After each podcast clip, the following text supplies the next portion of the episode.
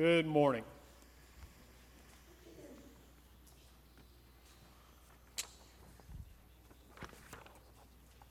This morning, we are going to be discussing a sermon entitled The Righteousness of the Pharisees.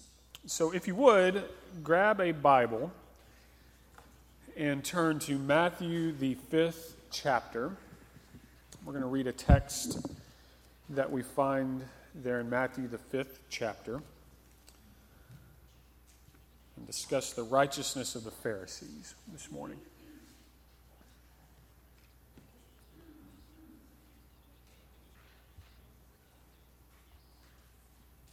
Matthew 5, starting in verse 17.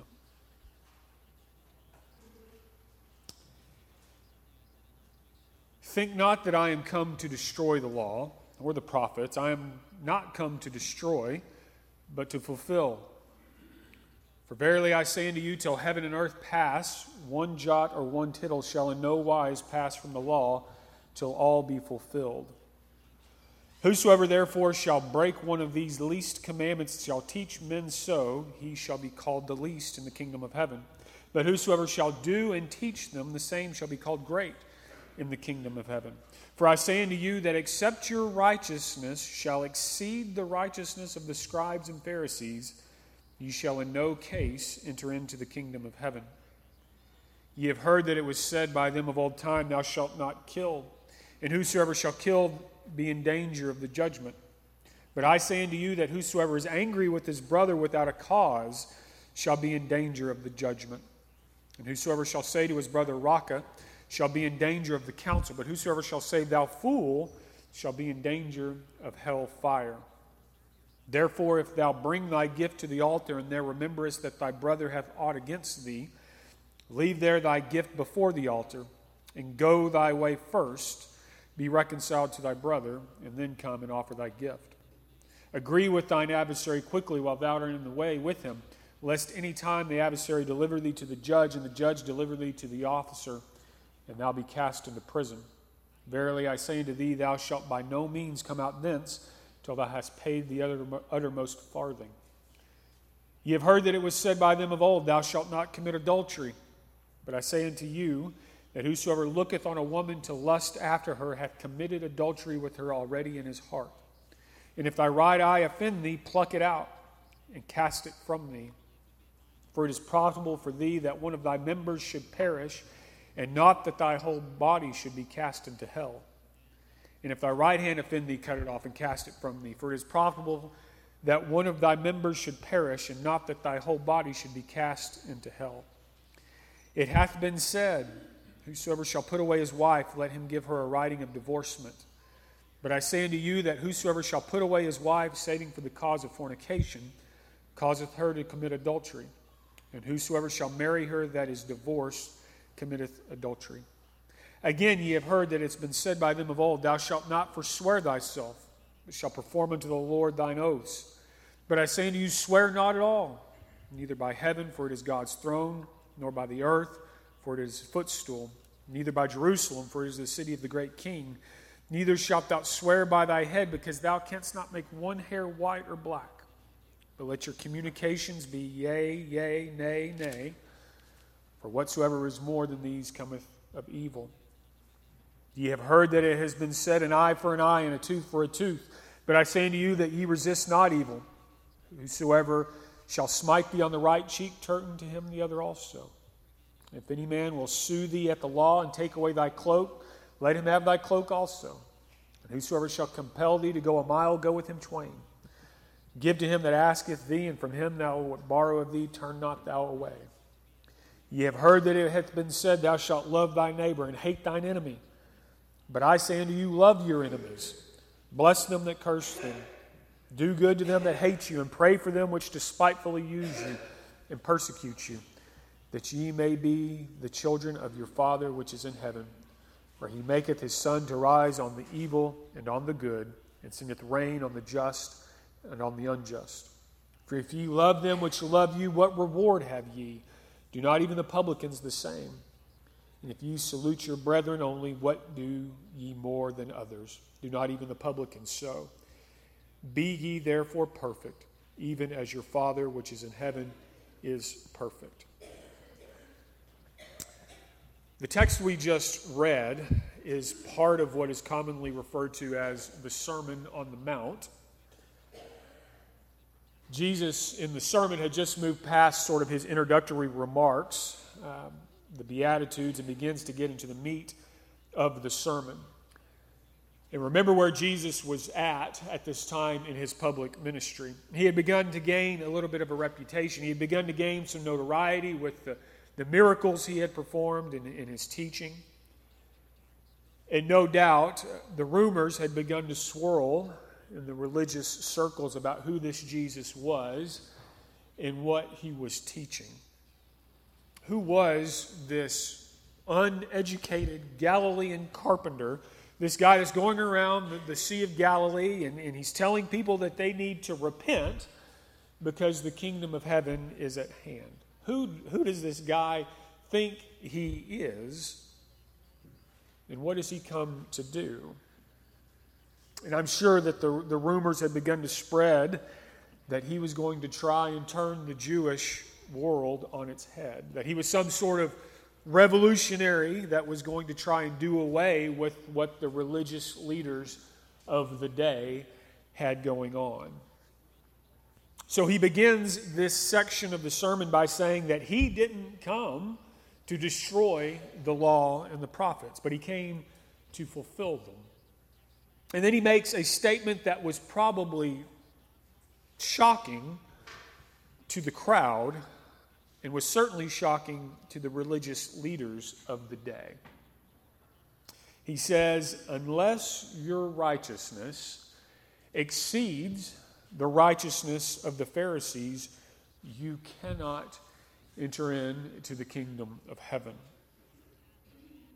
He's saying that unless you are more righteous than the religious bigwigs of the day, if unless you're more righteous, righteous than these religious figures, these, these people that were in front of the people and, and appeared righteous, unless you're more righteous than them, you can't enter into the kingdom of heaven. And I'm sure some of the people there listening to this and, and some of the people that, that heard Jesus' teaching thought, whoa, whoa, whoa, whoa, Jesus, Jesus, what are you saying? Hold on a minute. These, you need, we need to be more righteous than, than those guys? Those are the guys that, that run things. They, they're the ones that are the leaders of the day. You're saying that we need to be more righteous than them? How are we supposed to be more righteous than, than those guys? So Jesus spends the, the rest of, of chapter 5 there in, that we just read, and then if you continue on and read into chapter 6 of, of Matthew, he, he's laying out how the righteousness of the citizens of the kingdom must exceed the righteousness of those Pharisees. He talks about such subjects as anger and lust, making oaths, retaliation, and loving our enemies. He lays out how in the kingdom the righteous will live in what is expected of his disciples. But let's take a step back for a moment and talk about who these Pharisees were. If you study the ministry of Jesus, you will notice, and you'll notice this into, into Acts. If you study those things, you'll notice that the Pharisees didn't exactly see eye to eye with Jesus on a lot of things. So let's notice for a moment just who these guys were. The word Pharisee means separated one. They were one of the three chief Jewish sects during the time of Jesus. They were a group that fought the influence of foreign culture from invading their religion. They viewed themselves as strict adherents to the law. They stood for rigid observance to the letter of the law. They wanted to keep the Jewish religion, quote unquote, pure. And they were the group that controlled the office of the high priest at the time of Jesus' ministry. Of course, later in the ministry of Jesus, they would be instrumental uh, in the plot to capture and kill Jesus. They were very, very influential. They had a lot of control in the Jewish world. Not all of the Pharisees were bad men. You might remember a year or two ago, Tim gave a couple of sermons about a couple of Pharisees named Nicodemus and Joseph of Arimathea. They were Pharisees who would later convert to Christ. Of course, Paul was a Pharisee who would later come to Christ. But many of the Pharisees rejected Jesus. They refused to listen to him, they refused to see him as the Messiah, and they ultimately rejected him. But these were the guys that were viewed at the time when Jesus' ministry begins, they were viewed as some of the most religious people of the day. They were, they were very open, they were very in your face with just how religious, just how pure, just how holy they were. They were the religious elite of the day. And Jesus looks at these religious elite of the day and he says, Don't be like them. You must, as one of my disciples, be more righteous than them. So, how do we do that? How does our righteousness as disciples of Christ exceed their righteousness? And that's what Jesus expands upon or expounds upon in this section of the Sermon on the Mount. So, for the rest of our time this morning, I want for us to notice five things from the text that we read um, to open up this morning and see just how our righteousness exceeds the righteousness of the Pharisees. The first thing that I want for us to notice, and this is important for us to keep in mind as, as we as we discuss this section that we read this morning, but as we look at all of Scripture, is Jesus' attitude toward law and obedience.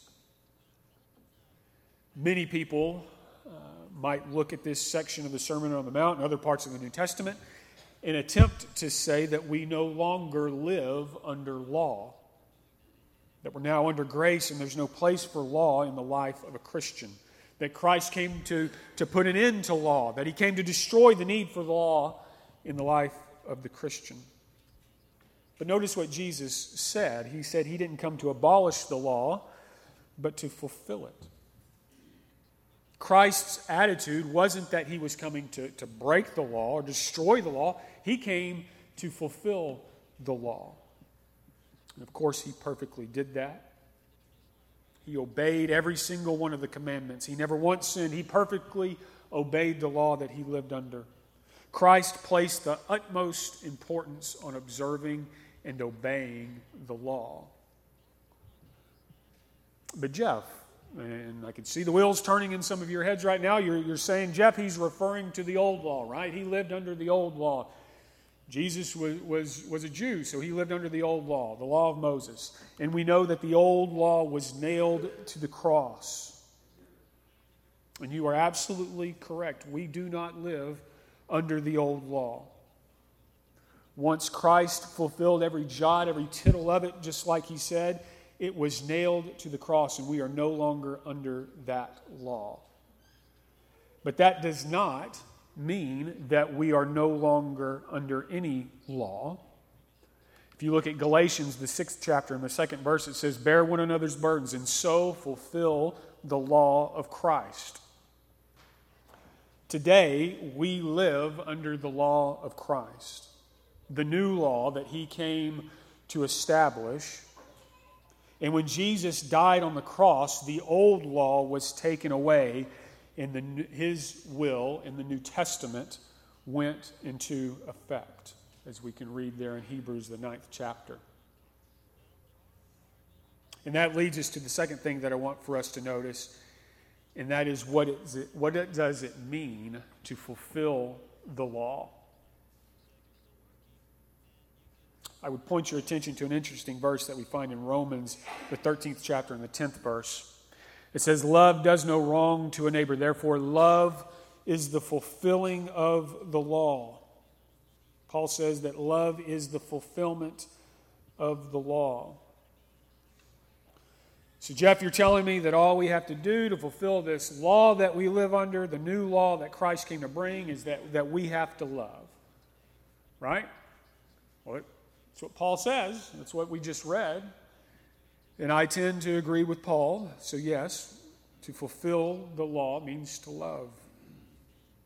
Well, that's great, right? That means that now all I have to do is have a warm, fuzzy feeling in my heart and have good intentions and post something on Facebook or Instagram every once in a while about a Bible verse that I like or, or that I love people around me, and, and, and I've done my duty to fulfill the law.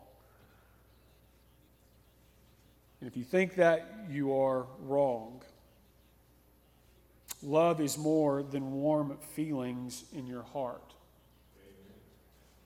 If you were here a year or two ago, we went through a series on what it means to love. If you've been here over the last couple of months on Wednesday nights, Sean went through the book of Song of Solomon and talked about love uh, in our relationships and what it means to love our spouses. Love is more than an emotion, love is a choice. Love is service. Love is sacrifice. And yes, love is even obedience to the law of God. If we love God, we will keep his commandments, as it says there in John, the 14th chapter, in the 15th verse. When Christ said that he came to fulfill the law, he meant more than just to fulfill the ceremonial aspects of the law, more than just the mechanics of the sacrifices and things like that, but he also meant to truly fulfill the law by loving mankind enough to serve them, by loving mankind enough to lay down his life as a ransom for them and to obey the will of God. And we, as his disciples, must follow his example and fulfill the law by love and all the ramifications of what that means to love the Lord. The tricky thing about love, though, is that it's really easy for us to love someone, to treat them a certain way when they are treating us well. It's real easy to love someone when we're getting our way and everything's hunky dory and, and everything's great. It, it, it's real easy in those instances, right? But we so often in our relationships, and in, in, our worldly relationships, and, and in our relationships, our spiritual relationships, we often fail to love when things aren't going our way. When things aren't easy, when that other person is, isn't really being lovable back. But the love that we're called to have and the love that is required to fulfill the love of Christ isn't conditional on us being treated first, treated well first. This is what Jesus was talking about in the text that we read earlier in verse 38 when he talks about turning the other cheek and walking the extra mile. We love even when we aren't being treated in a loving fashion. Sinclair Ferguson wrote Love is not determined by the loveliness or the attractiveness he finds in its object. His love is not conditional upon his being loved first. His love is not directed only towards those who love, he can rely on in return. No, his love is controlled by the knowledge that when he was God's enemy and a sinner, the Father first loved him. That should be our attitude as disciples of Christ. And thanks be to God that even when we were yet sinners, Christ died for us. He loved us. And He gave His life for us. That's the love that Christ came to show, and that's the love that we're called to have in order for us to fulfill the law. The third thing that I want for us to notice that Jesus addressed in our text this morning was the dangers of traditionalism, and that's a $5 word. But much of the conflict between Jesus and the Pharisees can be traced back to the view that the Pharisees had toward their interpretation of the law and the role that, that, that traditions played in their religion.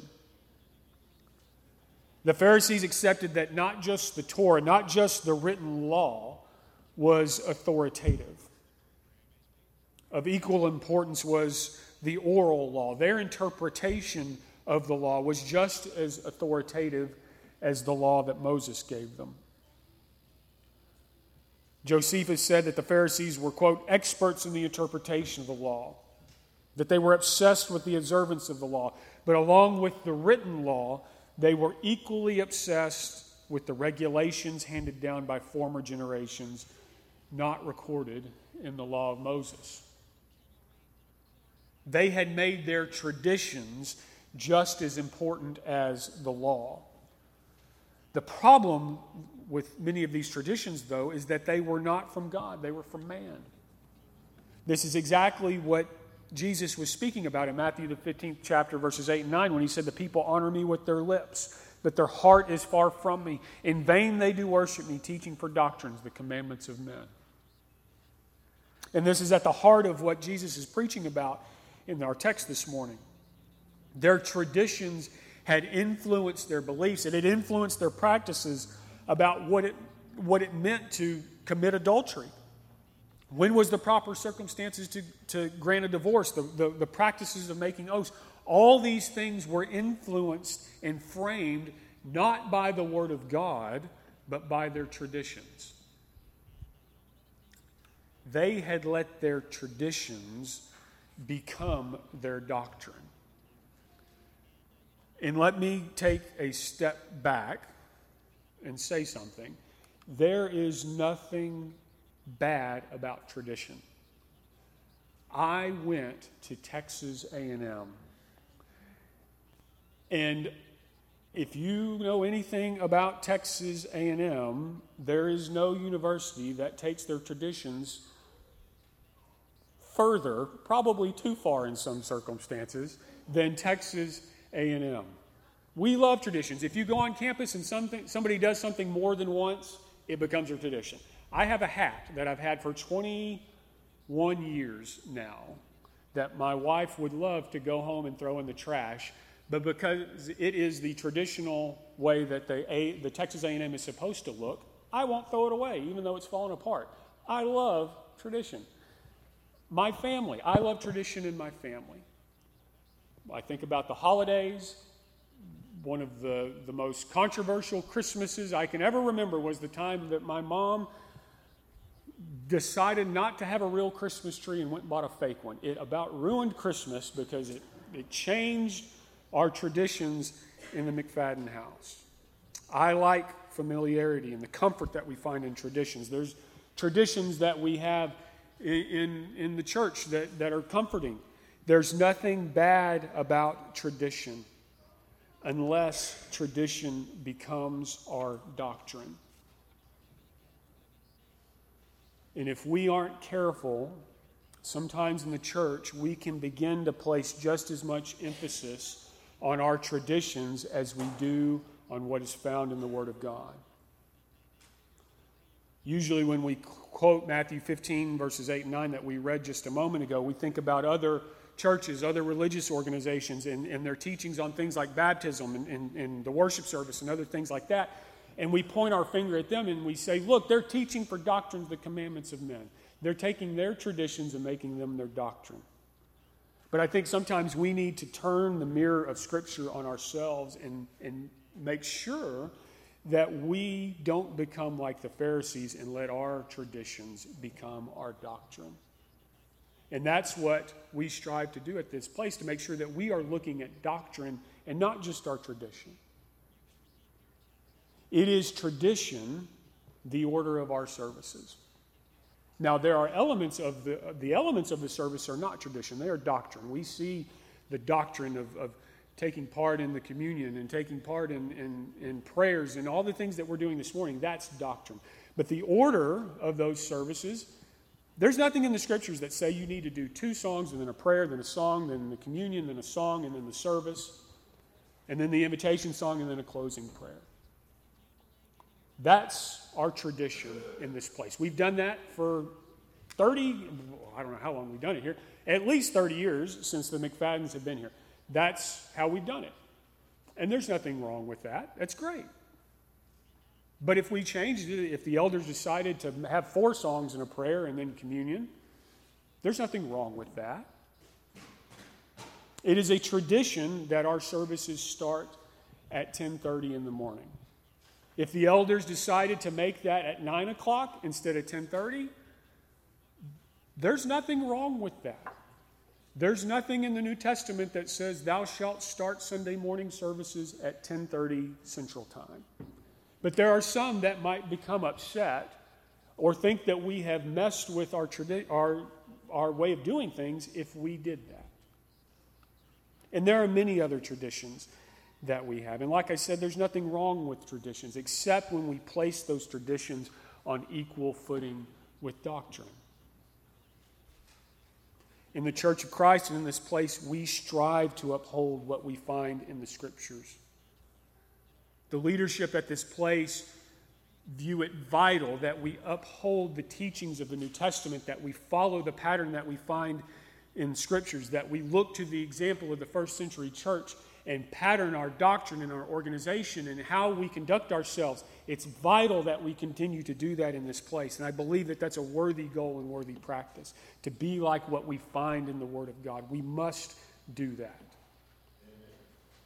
But we need to be careful that we're not confused on what we're trying to uphold. We need to look to the doctrine of the Word of God and not the traditions that we as men look and think that we need to have in the church. If we do that, if we let our traditions become our doctrine, we fall into the same trap as the Pharisees did. And we'll find ourselves in conflict with Jesus and His Word. And that leads us to our next point that Jesus is making during this section of the sermon, and that's about the importance of proper interpretation and application of the scriptures. At the root of many of these traditions that the Pharisees had established was an even deeper problem, and that was they were in error in their interpretation and their application of the scriptures. Despite the fact that they were supposed to be experts in the law, they failed to properly understand what the law was truly intended to do and how it was supposed to be applied. Notice the contrast that Jesus points out. Often during, during Jesus' ministry, he would say things like, It is written. If you look when he was tempted in the desert, he said three times, It is written. And then he would quote some scripture. But that's not what he says here in the text that we read this morning. He didn't say, It is written. He would say, It has been said. He's quoting what the Pharisees have said about the law, and what he is, what he is implying is, You said this about the law, and what you said is wrong. You have interpreted and, impl- and applied the scriptures incorrectly. He isn't teaching against obedience to commandment of Scripture or, or that the old law was wrong. He's teaching about and clearing up the errors that the Pharisees had made in their interpretation and their application of the law. This is evident especially in the section where we see Jesus teaching about loving your enemies. In the old law, there's a passage that says, You shall love your neighbor. The Pharisees would look at this passage that you see on the screen and they would say, okay, great. I'm supposed to love my neighbor, right? But it doesn't say who my neighbor is. And it doesn't explicitly say who my enemy is. So now I don't have to worry about loving anybody else. I just need to figure out who my neighbor is, and then I can love them, and then I can ignore everybody else, and I can treat everybody else poorly. That's why Jesus was asked so often during his ministry this question of who is my neighbor? He was asked this on multiple occasions that we see in the New Testament. And that was because this was a major theological argument during the day about who was my neighbor. I need to know who my neighbor is so I know who I actually have to love, and, and then I can go on about my business. But Jesus says, as his disciples, we are called to fulfill the law by doing what is intended what, he, what the law intended to do and love everyone, including our enemies. At the root of the error of the Pharisaical interpretation of the law was the heart. They viewed obedience to the will of God as this mechanical, physical display of obedience. And Jesus, in this section of the Sermon on the Mount, shatters this idea by saying that it goes deeper than that. It goes deeper than the physical, mechanical action. Murder begins when we are angry in the heart. Adultery begins when lust is in the heart, not when the physical action occurs. The physical action is a manifestation of what is in the heart. Christ calls us to be different from the Pharisees, not just in our physical actions, but also in our attitudes and what's in our heart. Notice again what Jesus said there in the 47th verse that we read earlier when he says, What more are you doing than others? He is saying, What are you doing that's different? This Sermon on the Mount that Jesus is preaching is not just a call to be different from the Gentile world. It's a calling to be different from the religious leaders in the traditional interpretation of the, of the law during the time of Christ.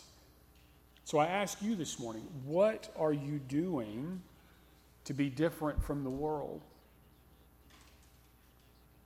If you look at your life and you look at your life at school, you look at your life in, in your workplace, you look at your, your life and compare it to what you see in the world, can you see any difference in your life and the life of those around you?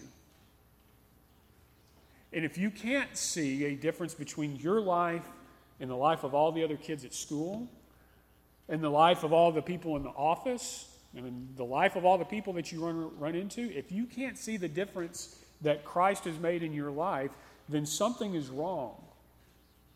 We are called to be different. We are called to be like Jesus. But that leads to the last thing that I want for us to notice this morning as we close. If I look at the Sermon on the Mount and I look at how Christ has said that my righteousness must exceed the righteousness of the Pharisees,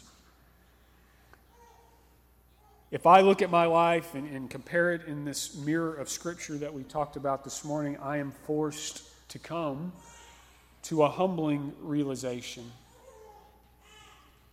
On my own, and I suppose speaking for myself, and I, I can't speak for, for anyone else, but on my own, I have failed so often to be any better than the Pharisees through my life, there isn't much that Jesus addressed, that Jesus talked about in this text that we read this morning that I haven't done or haven't given into at some point in my life. I've allowed anger in my heart that, that's led me to sin. I've, I've had lust in my heart. I've failed to keep my word. I've been dishonest at times. I have retaliated against people. I haven't always loved my enemies. If being more righteous than a Pharisee means not doing the things that Jesus talked about in our text this morning, then I have failed miserably. In fact, I'm probably in worse shape than a lot of those Pharisees. And if you're honest with yourself, you probably might say the same thing. Jesus goes even further in verse 48 that we read this morning to say, You therefore must be perfect as your heavenly Father is perfect.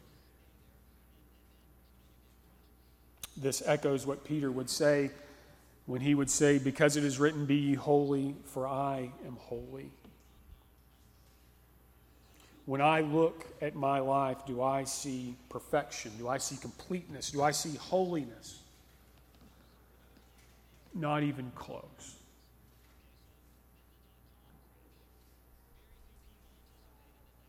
Ah, but then I look to Jesus. I look to my Lord and Savior Jesus Christ, and I see a righteousness that exceeds the righteousness of a Pharisee. And not just do I see him standing there, but I see him offering to clothe me in his righteousness. Philippians, the third chapter, verse 9 says, And be found in him, not having a righteousness of my own that comes from the law, but that which comes through faith in Christ, the righteousness from God that depends on faith. Second Corinthians, the fifth chapter, and the 21st first verse says, For our sake he made him to be sin who knew no sin, so that in him we might become the righteousness of God. Jesus Christ came to this world to save sinners. He came to redeem us of our sins. He came so that we can be clothed with His righteousness. So now God no longer sees my sin, He no longer sees my unrighteousness. Instead, when He looks at me, He sees the blood of the Lamb and he sees the righteousness of his only begotten Son. That is how our righteousness exceeds the righteousness of the Pharisees by putting on Jesus Christ. The Pharisees wouldn't do this. They thought that they could be saved by their own righteousness.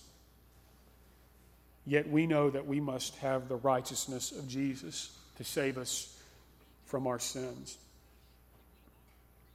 C.H. Spurgeon said, While others are congratulating themselves, I lie humbly at the foot of Christ's cross and marvel that I am saved at all. I am amazed by the love of God. That he could look at a sinner like me and send his son to die for me. That a rebellious sinner like myself could be called a son of God. But that's exactly what Jesus Christ came to do. He came to offer to clothe me in his righteousness. And that happens when we obey his word. When we allow our faith to move us to repent of our sins and to confess that Jesus Christ is Lord and submit to him in baptism. And when we do that, we are washed in the blood of Jesus and we are righteous in the sight of God. Perhaps you've never done that and you'd like to do that this morning. We'd be happy to assist you with that. Perhaps you've been struggling with some things in your life and you'd like the prayers of the church. We'd be happy to do that also with you and for you this morning. If there's anything we can do, please come forward as we stand and as we sing.